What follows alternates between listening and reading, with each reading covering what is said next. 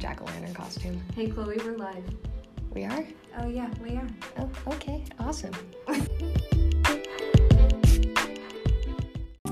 Alrighty, let's get this show on the road, shall we? Welcome to today's episode of One and Done. And I say that because we are probably never going to make one of these again, but you know what? Just bear with me, it's fine.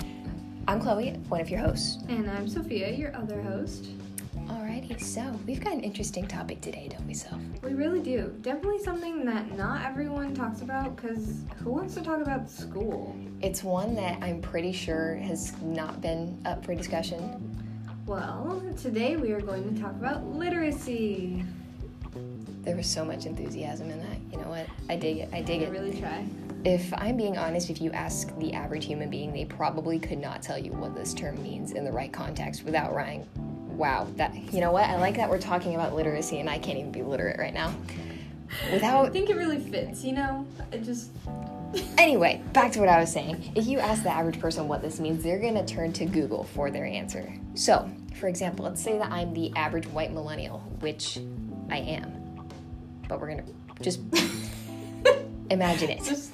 What definition am I going to find if I Google the word literacy? Alright, so the first definition um, you're going to find is going to be the ability to read and write, which is pretty basic. I think that's what everyone would come to mind if you really thought about literacy. Um, the second definition is going to be the competence or knowledge in a specified area.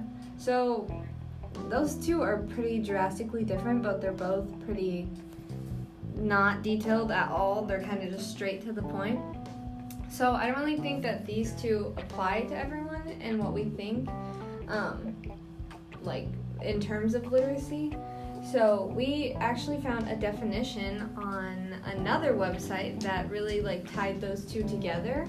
And it's having the ability and comprehension level, enabling one to efficiently communicate with others within a specific profession. Now, I like to think that this definition strings the two ideas together.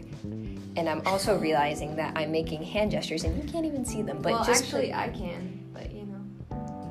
They can't. The point being is that they're taking these two ideas and they're putting it into one definition that gets the overall concept of, you know, what they're trying to achieve. So, just to grasp a better understanding of what this term means, I was able to interview Dr. Rochelle Jacobowski, and we're gonna act like she isn't my mom in this, but I mean, you guys already know. Now you know she's my mom, which I really didn't Wow. mean to say that.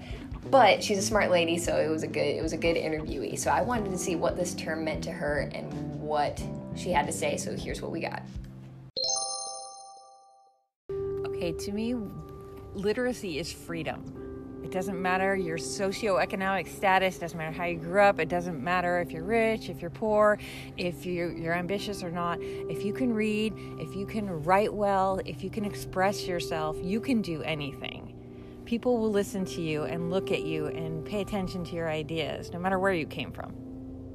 And I interviewed my roommate, Alexis Abraham, who I already knew about basically her knowledge and where she was at with literacy, especially since she's also in English 101 here at Western. But just like the definitions, not everyone has the same understanding of it, and this is what she understood in her development of how literacy was.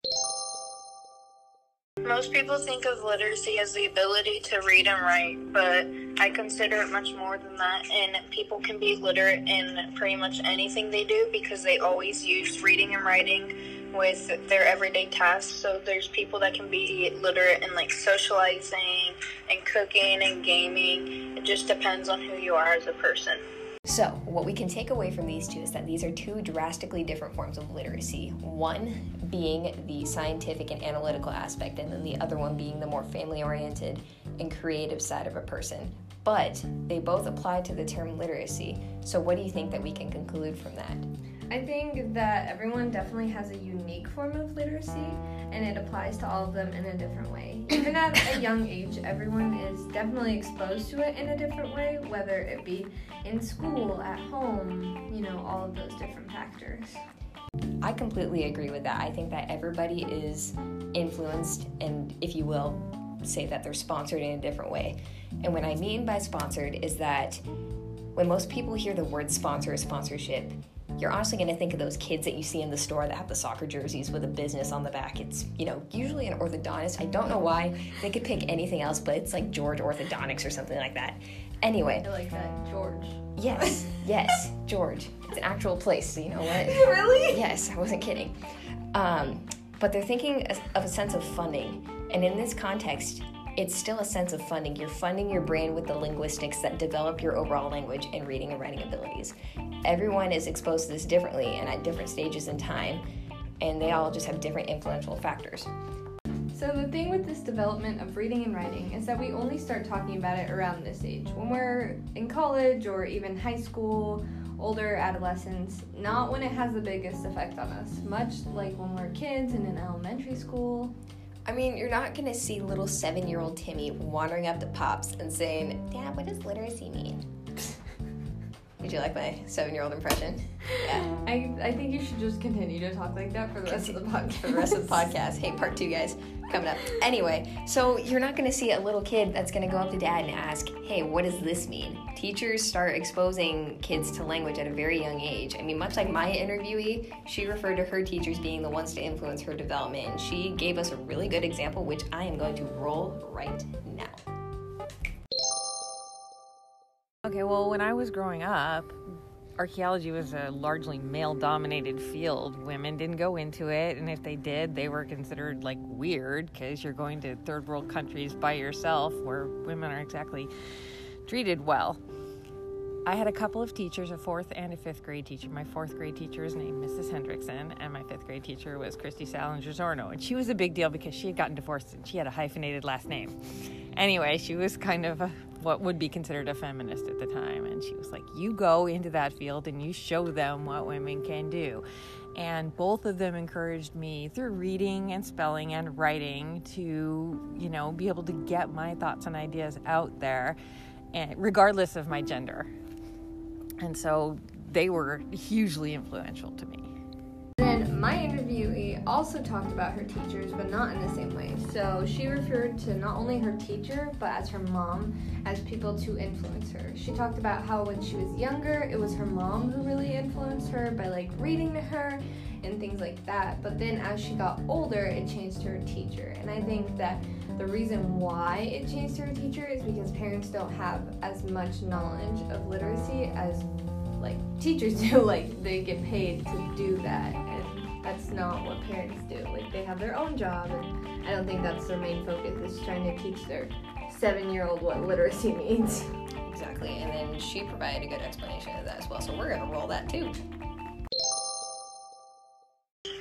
Was younger, my mom always influenced me with literacy because she always read books to me and helped me with all of my writing and stuff. But as I got older, it got more to like my avid teacher, Miss Banks, because she really helped me with school and helps me get through everything. So our interviewees kind of showed that kids are the most susceptible to development. Well, one because they're so young. This is where they get their start and everything. Excuse me. This is where they get their start. Even during coloring time, their auditory and visual receptors are taking in the language. This is when they're most exposed to it. So get them on that path now, and they're going to go on to do great things. And that's something that I don't think that's stressed enough. No. So that's why we're learning about it right now. Well, yeah, and like kids are literally influenced by every single thing that you do when they're Exactly. a child. Like they look to you, and I think overall, just kids in general don't know the definition of literacy, and they're not going to know the definition. Like we already talked about. That's that. true. When are they going to know it? Not until that stage is already developed. Right. But they're gonna believe whatever you tell them that it is. So if you're like, well, literacy means cupcakes. They're gonna be like, okay, cool. So reading Exactly. equals cupcakes. Totally. Yeah. I mean, you know, if it gets your kid to read, I say go for it. Probably not the best parenting method. You know. But we're not talking about parenting. That's a whole different podcast we'll get to. But one and done.